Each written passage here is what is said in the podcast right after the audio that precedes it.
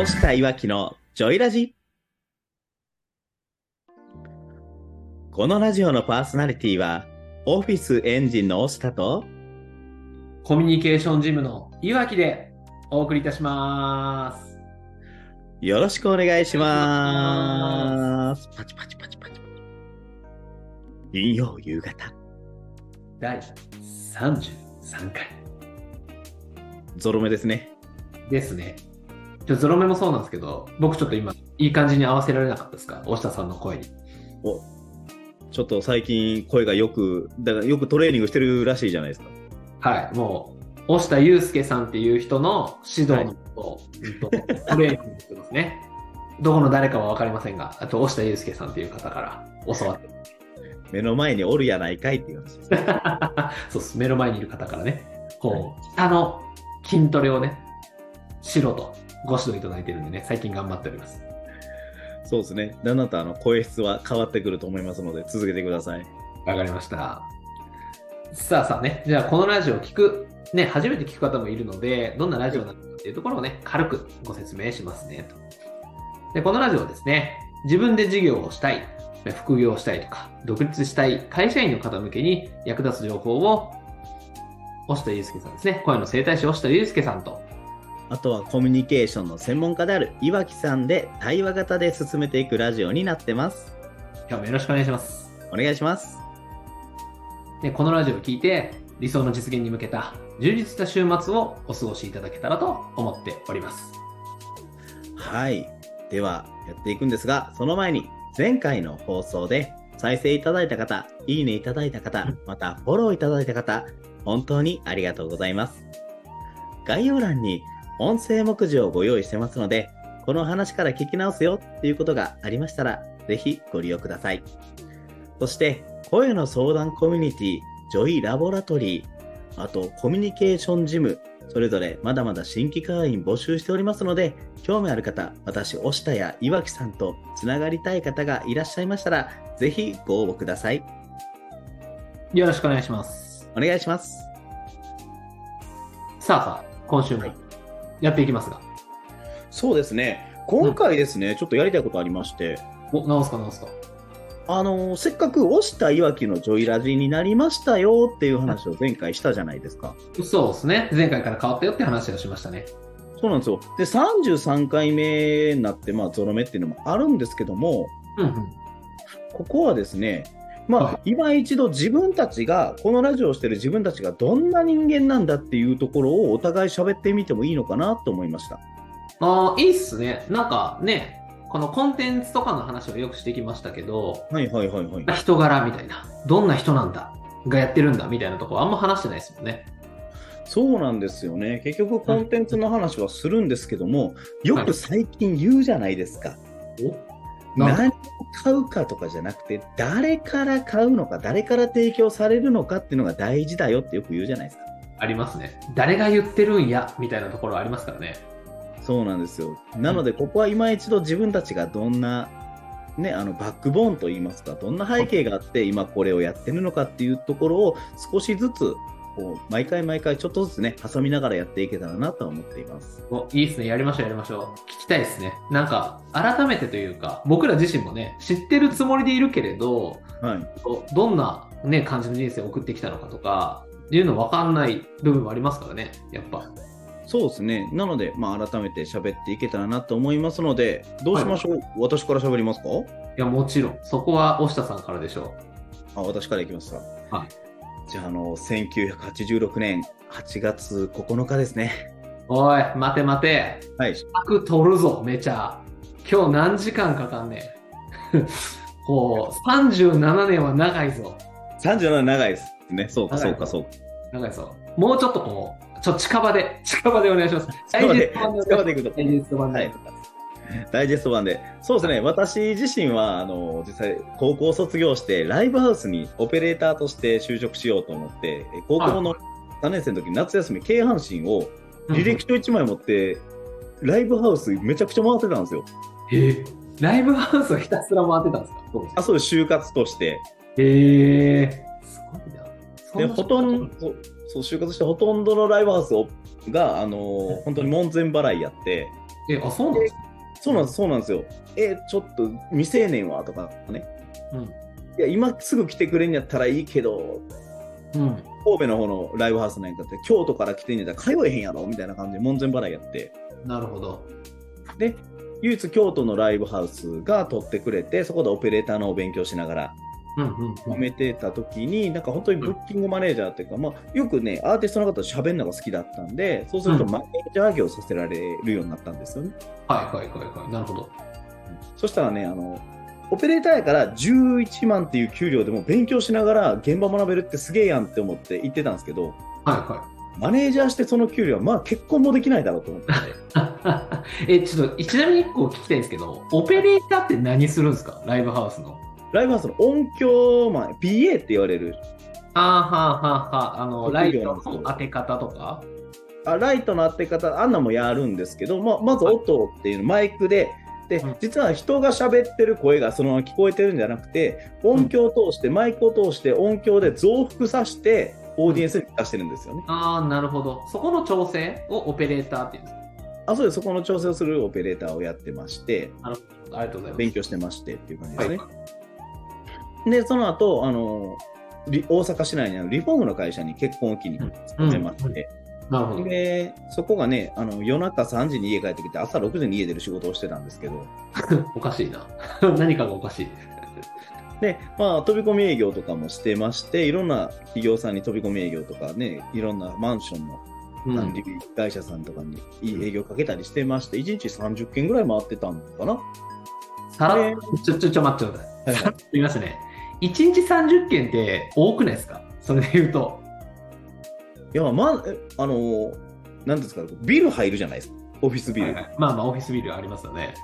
うんあれ、めっちゃ会社入ってるとこあるじゃないですか。まあ、ありますね。まあなんか、各階にね、5、6 5 6社みたいな。あ、そうです、そうです。えあのエレベーターで一番目でぐーんって登ってって、はいはいはい。順番に入っていくみたいな。飛び込みだからってことですか？そうそうそうです、そうです、そうです。え、あれって、そんな簡単にいけるんですか？なんかほら、営業さんで言うとやっぱこう、1日10社とか、みたいな話聞くんですけど、なんか30社ってあんま聞かなかったんで。あ空振りしたところも全部名刺置いていくんですよ。ああ、はいはいはいはい。でやっぱりその、まあ、平均30っていうのは、あの多かったらほんまに、巻くだけやったら40とかもありましたし、うんうんうん、でその都度受付の、ね、方に名前と会社名言うって言ってくると、だんだんね、毎日そんなことをやってると覚えてくれるんですよね。なるほど。また来たぞみたいな。あ、そうです、そうです。一回言われたのが、この名刺が20枚貯まったら呼んだろうって言われた会社が。めちゃくちゃおもろいじゃないですか。20枚たまったら呼んだろうは、ちょっとおもろいですね。で、行って、あの仲良くなって一緒にランチ行ったり飲みに行ったりしてましたけど。えー、すごいな。さすが、そこで培われてるんですね。押田さんの営業力というか、覚えてもらうみたいなところで言うと。そうですね。まあでもなかなか数字は上げられない営業マンでしたけどね。あ、そうなんですか？意外っすね。まあ、いやまあ、なかなかっていうか、会社が求めてるほど上げられなかったって、その求められてる数字もでかかったんですけどね。あー、なるほどね。なんか、押田さんが上げられない数字ちょっと怖いですね。期待値が怖いな。で、まあそこで体壊して、で、まあ、全全く死にたいとか思ってなかったんですけど、阪急の茨城駅が通過する電車に、俺、これぶつかったら、今日会社行かんでよくね、ラッキーみたいな感じで、はい。怖っ危うくね、動いてる電車に飛び込み営業をかけに行きかけたんですよね。いや、そんな営業いらへんから。そんな営業ないしな、ほいで。そんな。はい。営業先をちょっと間違えるとこやったんですけど、あこれはまずいなと思うことで思って、そこで会社を辞めまして、でつ続いてその京都に本社があるあの中学校の学校教材とか売ってる営業代理店で、あっていうのもともと私、実は高校の時に学校の先生になりたかったんですよ。あ、そうなんですかそれ初めて聞きましたね。そうなんですよ。お金がなさすぎて大学行けなくて、ほうほうほう。なんで諦めたんですけど、そこでやっぱりなんか仕事したいなと思ったら、教育関係携わりたいなと思ってそこ行ったんですよね。ああ、教育関係だったんですね、興味、その時。そうなんですよ。で、そこで、えーまあ、7年ぐらい勤めて、親戚の家に引っ張られて、西日本の会社に企画営業で入ってくれってはいはいはい。うんうん、言われて入ったんですけども、ちょっと2年後ぐらいに祖父が体調を崩しまして、半寝たきりになったんですよね。はいはいはい。それを面倒を見ながら、その仕事できる場所ないかなと思って、京都の亀岡市にある小学校の教材代理店に営業として入って、外回りしながら、祖父の、寝たきりの祖父の面倒も見ながら仕事をしてたって感じです。なるほどね。なんかいろいろこう、紆余曲折というか、いろんなところでのいろんな経験があったんですね。そうですね。で、そんな経験を踏まえて、去年の1月に開業しまして、で、8月に独立オフィスエンジンを開業して、8月に独立して、今に至るっていう感じですね。なるほど。そこからね、飛ぶ鳥を落とす勢いのごとく、結果を上げまくってきたわけですが、そうですね。どうなんですか？その、まあ、会社員経験があって、こはいう独立に切り出したわけじゃないですか。はいはいはいはい。そこは何かあったんですか？なんか大きいきっかけみたいなのは。ああ、そうですね。やっぱり祖父母が亡くなって、改めて自分のやりたいことってなんだろうなっていうのを見直したっていうのと、はいはいはい。ちょっと会社といろんな意見の食い違いというか、うんうんうんうん。まあそういったものもね、ありまして、ここおられへんなっていうのを感じ出したタイミングでもありましたね。うーん、なるほど。そこからじゃあ、ね、自分がやりたいことやるんだっていう形で。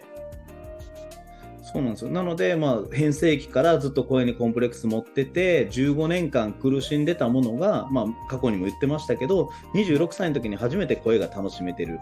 で、その声の変化したノウハウを学校の先生相手に教えてて、それを事業化したら面白いんじゃないかっていうことで、今、声の整体師っていうこともしてますし、はいはい。起業準備をしていく中でものすごく苦しんだんですよね。おこれ意外です。その会社と揉めたり、ブロックもいっぱいあったり。はいはい。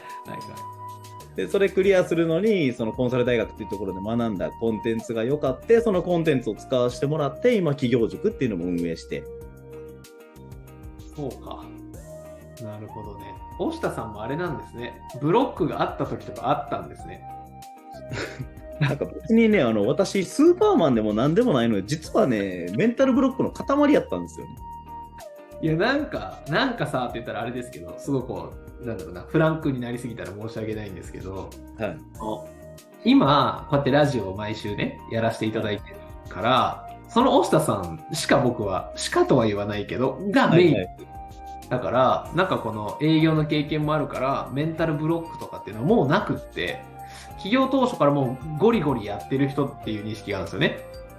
確かにゴリゴリやってましたね企業当初からだから、そうなってくると、うんと、まあ、声にコンプレックスがあることは、まあ、聞いてたんですが、例えば行動を起こすためのブロックがあったりとか、お金に対するブロックがあったりとか、その企業独立に対して悩みがあったっていうのは、意外に聞こえちゃう。そうですね確かにお金にブロックはありましたよねだってその当時手取り300万切ってましたからね年収で全然違いますよね、今と。そうですね今なんなら月収300万いった時もありましたからね恐ろしいな。変化量が。変化量が恐ろしい。まあ、そんな感じで、で、岩木さんとはもう3年前ですよね、お会いしたんだ。3年前ですね、もうかれこれ。大阪に僕がいた時なんで。そうですね。だから意外とね、こう、ものすごく昔から付き合いあるような感じでずっとラジオしてるんですけど。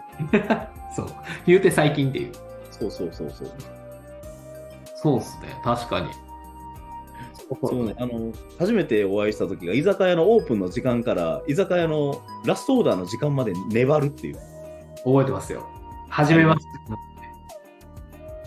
て。で、知り合いのね、共通の知り合いからの紹介で、一回飲もうよ、みたいな話になってからね。そうですね、そっからの付き合いを、なんだかんだで、ね、初回から意気投合して今に至るって感じです。そうですね、めちゃめちゃ盛り上がった記憶がありますし、なんか、初初回からすげえディープな話をというか、お互いのルーツの話とかをすごいした記憶がありますよ。しましたね、しましたね。なんかもう幼少期の育った環境やったりとか、すごい人生を送ってる人やなって思いましたもん。お。互い様でね。あ、まあまあまあ。確かにね。本当そう。いや、まあそんな岩木さんはどうなんですか？岩木さんの人となりというか。人となりですか？うーん、僕は、どうなんでしょうね。人見知りでしたね、とにかく。人見知りだったんですね。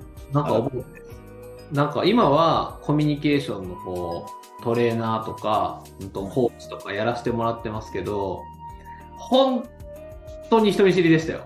びっくりするぐらい。あのね、想像がつかないのよ。いや、これやばいんですよ。本当に。だって、うんと、まあちっちゃい頃って、近くに親戚とかがいたんで、いとことかが。はいはいはいはい。行くじゃないですか、いとこの家とかに。たらまあ、お正月とかお盆とか会ってるから、別に気を使う必要もないんです。うんうんうん。けど、親戚の家に行ったら、親の後ろに隠れてる少年でしたからね、僕は。わあ。なんかこうイメージすると可愛いんですけど、その場にいたら憎たらしくなりそうな気がします。もう話したくないですみたいな感じだったから、本当に人見知りで、まあ、とはいえ人が嫌いだったわけではないんですよね。はいはいはいはい。人は好きだけど、うんと、どうやって関わったらいいんだろうとか、なんか何を話したらいいのかなが分かんなかったんで、はいすごく怯えてたっていうのがありますね、当時。おーそうなんですね。そうそうそう、怖かったなと思って。やっぱ幼少期真逆や。そう、本当に真逆や。だから、いまだに、で、まあ、その感じで育っていくんですよね。小学校、中学、高校、まあ、大学ぐらいまでは、まあ、なんですかね。仲良くなっちゃえば、それなりに話せたんで、この、初対面コミュ障みたいなところがあって、だから、環境変わるのすごく怖かったんですよね、当時。あそうなんですね。幼稚園、小学校は持ち上がりだから全然いいんですけど、で、中学になると、こう、小学校が合併す、ねつながってくるんで、各地の小学校が。で、こう、またストレス。で、高校に行ったらまた人変わるんで、ストレスみたいな。こう、そんな感じを繰り返してましたね。あそんな感じやったんですね。そうそう。今改めて今思うとね、はいはい。ようそんな人が独立したな。そうでしょ。そうなんですよ。自分でも思うし、みんな言います。地元の子とか、大学の同級生とかに話すと、え、そんな野心家だったっけとか、うん。え、お前コミュニケーション下手だったよなってすごい言われますね、会うと。あーあ、でも逆に下手で苦手だったからこそ、そのプロになろうっていうとこですよね。多分そうですね。だから、なんていうんですか、ここ最近4月の新入社員研修をね、やり始めたよってこう、親に報告したんですよ。母親に。はい。はい。親がね、あんた、そんな一番苦手そうな仕事するのなんでなの？みたいな。できんの？あんた？みたいな。すげえ心配されてるっていう。あんな人前で話せなかった子が人にコミュニケーションを教えるなんて、そんな地獄のような仕事をなぜ選ぶんだって未だに言われますね。めっちゃ楽しいですね。うん。まあでもね、本当に、なんだろうな。それこそ、まあそんなこう、コミュニケーション苦手な少年だったわけですけど、やっぱり、さっき押田さんとね、つながったタイミングがあったって押田さんから教えてもらって、ね、お話しいただいたんですけど、まあその共通の知人で押田さんとつながって、まあその共通の知人になる人が僕のコミュニケーションの師匠ではあるんですよね。はい。うん、なんか、その人に、いつだっけな、社会人の3年目、2014年とかかな、に、その方に出会って、コミュニケーション技術なるものを、僕の根底にあるコミュニケーションの技術を教えてもらって、はい。ここから人生は大きく変わりましたね。明らかに。コミュニケーションってスキルだったんだっていうところですよね。そうそうそう。才能やセンスじゃなかったんだ、みたいなところはあったんですね。やっぱ、当時ね、やっぱ学生の頃って、目立つ人とか、あと、運動ができる人とかに人が集まるじゃないですか。ルクスの人にはいはいはいはい。憧れあったんです。うわ、いいなぁ、みたいな。僕はああいうところ行けないからなーってずっと思ってて。だからそれもなんか諦めてたというか半ば。自分は一生ああいう風になることはないんだろうなって思ってたし、はい。いろいろね、セミナーとか本とかで勉強してみたけれど、うん、うまくはならなかった。まあ、うまくならなかったっていうか、変われないって思い込んでたんだと思うんですけどね、うんうんうん今となっては。だからね、先輩に、師匠にね、コミュニケーションの、なんだろう、体系的な、誰でもできるような技術を教えてもらったことで、大きく変わったなっていうのは本当に思いますね。人と繋がれるようになったっていうか。うん。そうですね。なので実際私にしてもそうですし、岩木さんにしてもそうなんですけど、うん。自分の事業っていうのを見つめ直したときに、苦手やったんですよね、結局。そう、そう。苦しんだし、苦手だったんですよね。そう、自分もそうです。苦しんで、もう声にとにかくコンプレックスで苦しんで苦しんで。だからこそ、ね、いろんな人の手助けしたいなって思って企業独立しましたし、そうですね。そうなんですよ。だから声も、ね、うこう、路上ライブで歌ってる人たちに憧れてやってみたいと思いましたけど、自分はこういう風にできることは、この先来ることはないんだろうなって思いながらやってましたもん。はあ、そうなんですね。それでもね、ちゃんと CD まで出してね、まあ、すごい、ね、大きい案件とかも入ってきたって言ってるじゃないですか、過去ね。そうですね。大きい案件も入ってきそうになってましたけど、ちょっとタイミングが悪くて、あの、行かなかったんですけども、実はちょっとフランスの方でデビューする話も出てたりとかもしましたけど。すごいな。え、それでちょっと聞きたいんですけど、うんと、押田さんがね、その、はいまあ、声のコンプレックスだったりとか、まあ、事業とかもあったと思うんですけど、はいそれと、どんな人の役に立ちたいですか？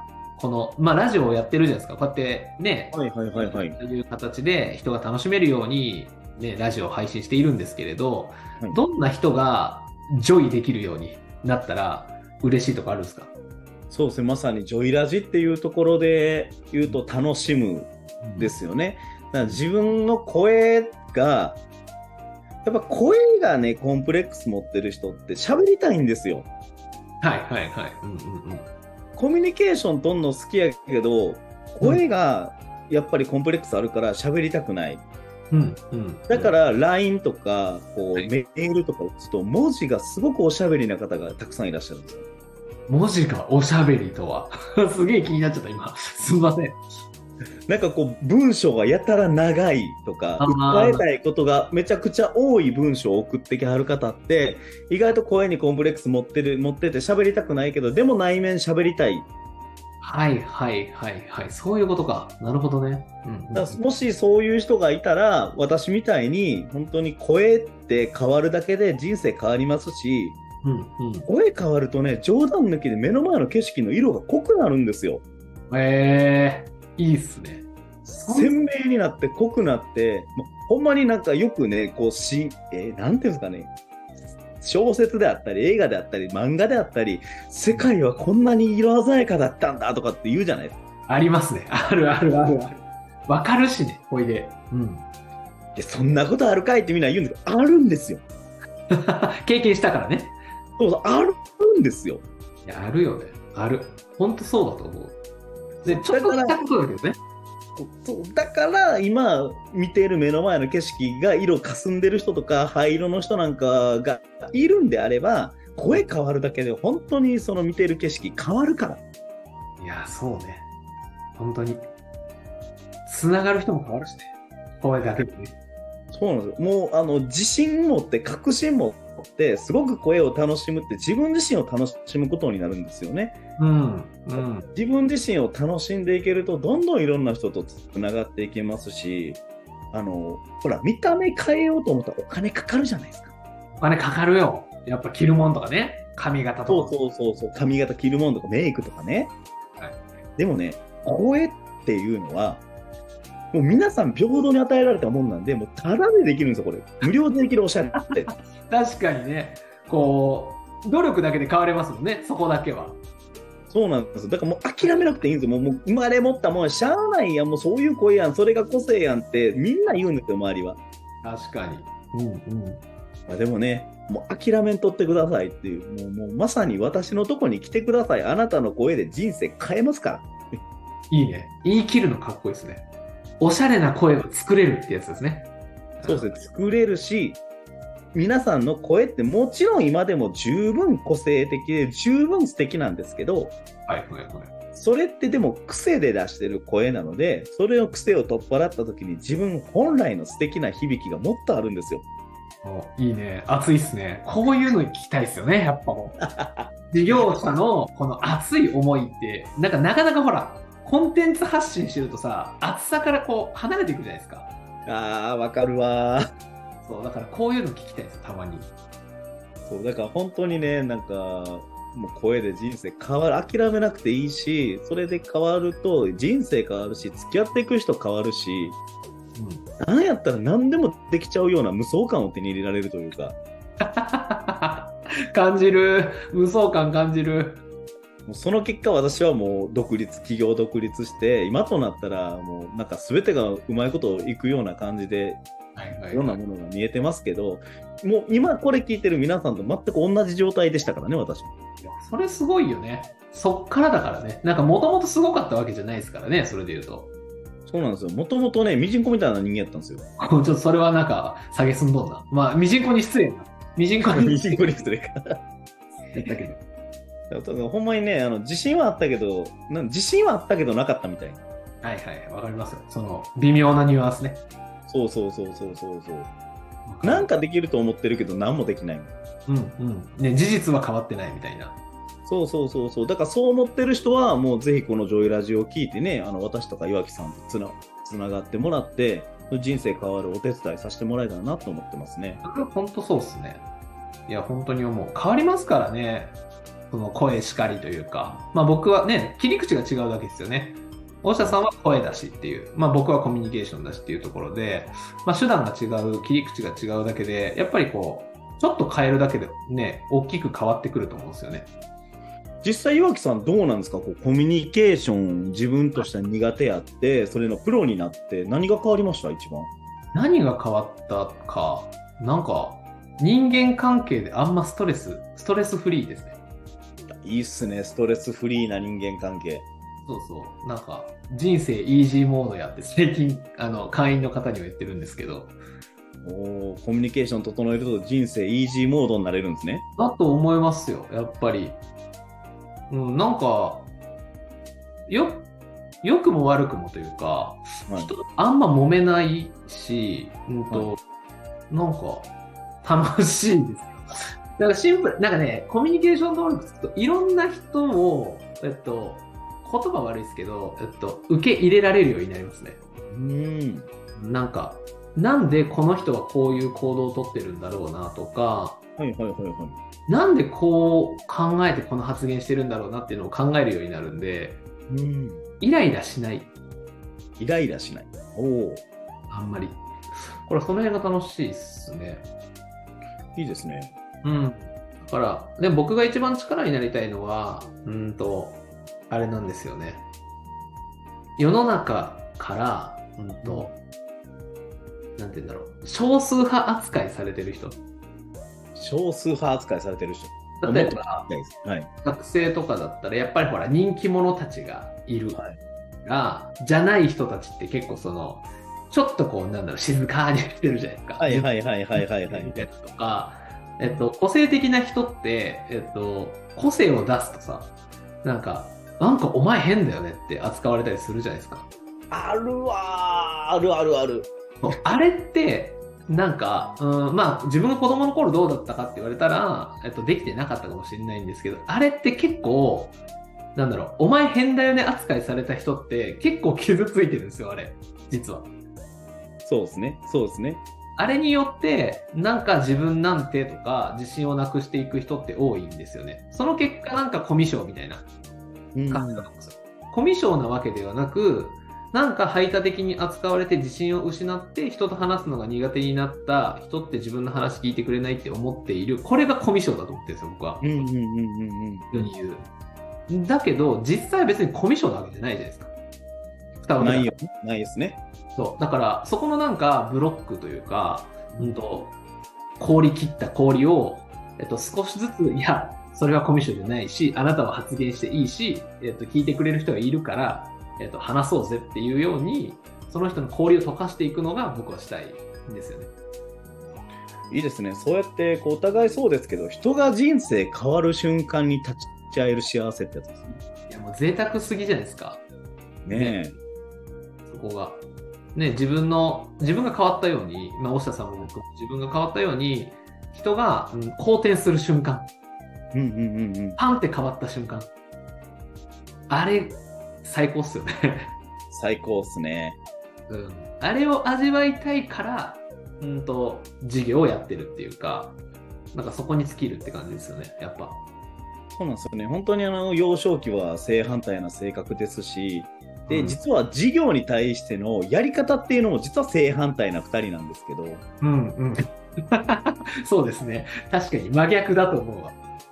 でもやっぱり目指してるところはどこか一緒っていうところがあって、うん。うんなので気があったんやろうなと思うし、で、自分にないものをいっぱい持ってる岩木さんにすごく憧れもあるし、尊敬もしますし、へえ、嬉しい。僕もそうですそん。な人と、そんな人とね、一緒にやってるラジオがすごく楽しいので、いや、嬉しいです。そんなこと言ってもらえると思わなかった。嬉しいです。僕ももちろんそうですよ。なんか、勢いがあるというか、なんかすごいなっていう爆発力、こういつもね、羨ましいなって思ってますよ。そう、僕は石橋をね、こう、コツコツ叩いて割るぐらいな 身長感の人なんでね。なんかね、本当にいつもすごいなって思ってるからね、ありがたいと思ってますよ、やっぱ。そうですね、もうい石石橋を勢いで爆破して泳いで渡るぐらいの人間ですから、そうそう、ほんと真逆なんだよな。こうやって振り返ると。面白いよ。っていうね。だそれで言うと安心してほしいですよね、聞いてる方々は。あの、どっちサイドもいけますっていう、その、ね、ガッて行きたいんだよって人は、ね、押下さんの話を聞けばガッていけちゃうだろうし、いや、なんか、ガッといけるかって言われると、そうじゃなくて、ちょっとビビリなところもあって、少しずつやりたいんだよねっていう人は、全然僕がね、話聞けるんで、なんかね、このラジオを聞きながら、そういう自分のタイプももちろんあるし、ね、どういうところで変わりたいのかっていうのが、掴んでもらえるといいなって感じですよね。そうですね、両極端な2人がやるからこそ、いろんな人に、いろんな情報を渡せるラジオになるんじゃないかなと思いますので、今後もですね、皆さんぜひとも聞いていただいて、また質問とかあったらね、どんどんうん。コメントであったり、メッセージであったり、レターであったり、そういったもので質問投げかけていただいたら、それについてお話もできるかなと思いますし、それぞれ全く切り口が真逆な2人のアドバイスを何か言えるような場所があったら面白いかなと思います。そうですね。そういう風に活用してもらえるといいんですよね。僕らもめちゃくちゃ苦労してると思うんですよ。お互いにね。お互いに。めちゃくちゃ苦労してるんで、なんか、そこの苦労をね、報われる形でというか、誰かに役立てたいですからね。どうせならね、一緒に提供して、一緒にみんなでこう人生変えて充実させていきたいですよね。わかる。ほんとそれ。ほんとそれに尽きる。ほんとそれです。いいこと言った。星田さん。さすがです。まさにジョイラジで楽しんでいきましょう。はい。ということでね、今日は、今日のちょいラジオはですね、いつもとちょっと違うと。なんかコンテンツ配信ではなくね、改めてこの、パーソナリティってどんな人たちなのっていうね、それの話をこうしてきたわけですが、どうですか？今週のラジオ、押下さんやってみて。暑苦しいね。でもこう、売りでしょ？これがこう、独自の良さじゃないですか？お互いの。まあね、まあね、あの熱量高いのが売りですけどね。はいはいはい。まあね、これがどう転ぶかは分からん、正直。やってみないと分かんない。じゃあね、まあ今週のラジオもお別れの時間が近づいてまいりましたので、はい。本当あっという間ます。今週は特に。本当にね、もう30分以上撮ってるっていう。そうそう。これだってやったらほら、居酒屋の時と一緒ですから。初対面の時の居酒屋と同じこと起きるんで。